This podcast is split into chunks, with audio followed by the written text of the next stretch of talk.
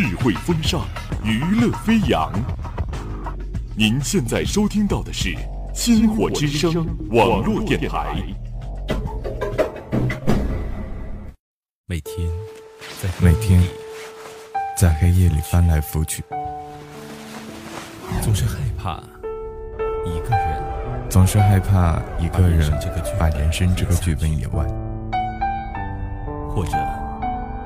或者走到一个不属于你的场景里，感受着感受着物是人非，那些你不计一切代价那些你不计一切代价想去创造的未来，全换成了全换成了在天亮的时候和你说一声和你说一声晚安。和你说一声晚安。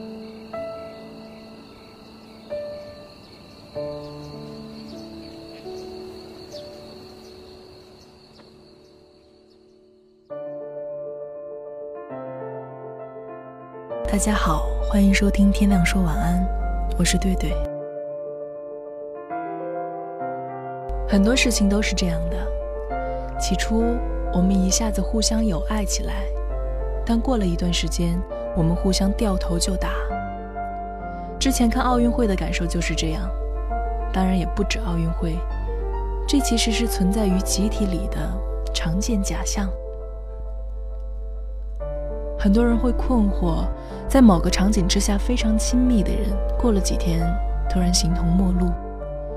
一些在某种狂欢之下相爱的人，忽然会发现那种热爱离开了场景，很虚幻。这是典型的集体主义假象。有人想起了学生时代的节日运动会，即便过去很多年，有一个女孩还能够回想起一个难忘的细节。班上因为长相问题而不受欢迎的男生准备上场之前，他非常开心地给那个男生递了一瓶水。在那个时刻，同属一个集体中的人们关系突然变得非常亲密，只是这亲密转瞬即逝。人们总是觉得缺少这种集体之中的亲密感，并且为了追求这种亲密感，竭心尽力。当初奥运会一开始，那些平常不那么热衷于体育的人，以及不太关注国家大事的人，都在兴致勃勃地谈论自己国家的比赛结果。这种情况当然不止发生在中国，全世界都这样。有个美国博客作者是这样写的：奥运会开幕式上，美国队还没有走出来。电视机前的美国人已经开始疯狂摇旗呐喊，镜头扫过美国队一次，他们就挥舞国旗和击掌，尖叫：“天哪，我要激动死了！”当镜头移到其他国家队伍，人们顿时安静下来，把道具收回兜里。周围人都变成了自己人，这可能是我们生活中比较少见的，让人能够强烈的感受到集体主义的时刻。最好的告别里面有一句话，大意是说，对抗死亡的最好方法就是让自己知道自己属于一个高于个人的存在。我们属于某个集体，这样的想法多少能够帮助消解我们在日常生活中要单打独斗、面对平庸琐事的无力感和疲惫感。对集体的依靠是我们的习惯，小到上学时手工课的分组，大到学校、社区。国家。关于这一点，美国政治心理学教授 Daniel Druckman 说：“民族情感源于人们对于集体忠诚的基本需求，而集体忠诚最开始是由培育带来的。孩子认同养育他们的父母，这种认同感是之后更加复杂的对更大的集体的感情的基础，比如爱国。处在一个社会。”人们会自然形成心理学上所说的内部集体和外部集体。简单的说，就是把人分成朋友和敌人。这种情绪的好处体现在人与人合作的时候，人们会对于自己人有更多的关心和同情，就像运动会时给平常不熟悉的男同学递矿泉水。坏处是可能引发极端的偏见，对于外部集体的人，人们具有很强的攻击性，而且。在坏的集体里，人们对于自己人也并不宽容。把集体视作信仰，就会忽视个人，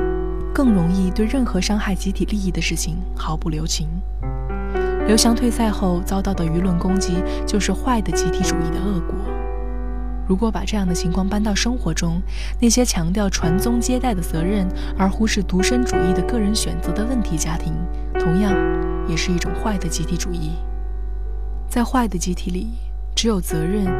没有权利。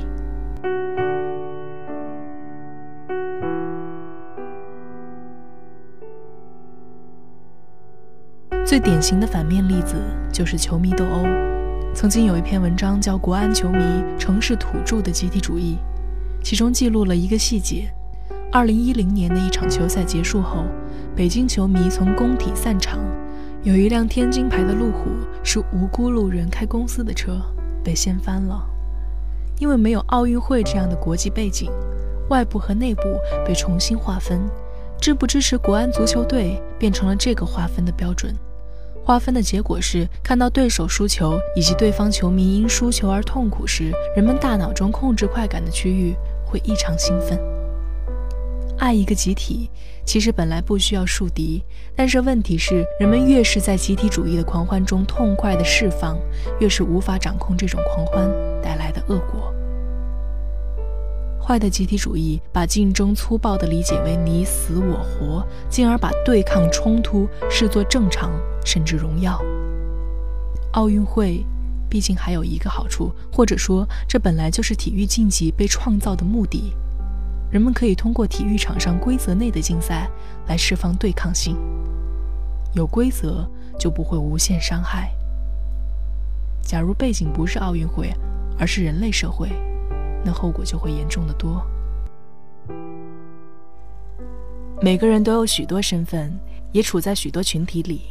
有些是不变的，比如家乡，比如肤色；有些是变化的，比如所在的公司，比如喜欢的某个球队。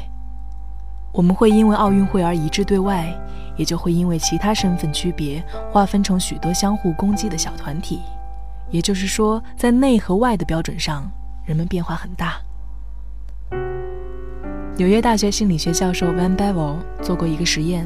他通过抛硬币让人们分成两组，几分钟内人们就感觉到他们对于自己组内的成员明显有了更多好感，甚至能够消除种族偏见。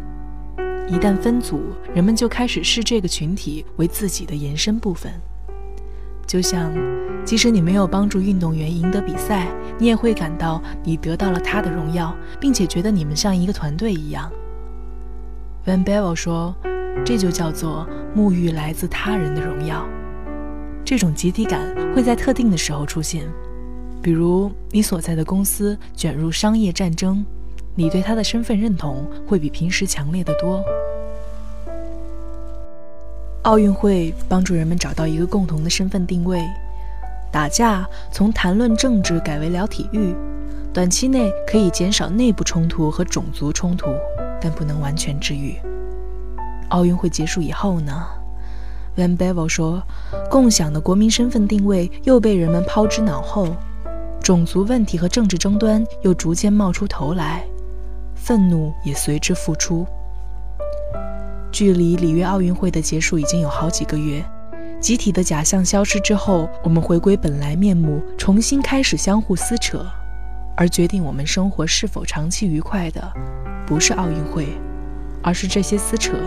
到底严重到什么程度。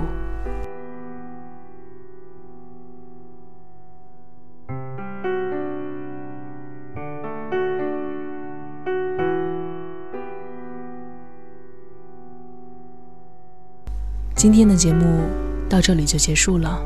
我们下期再见，晚安。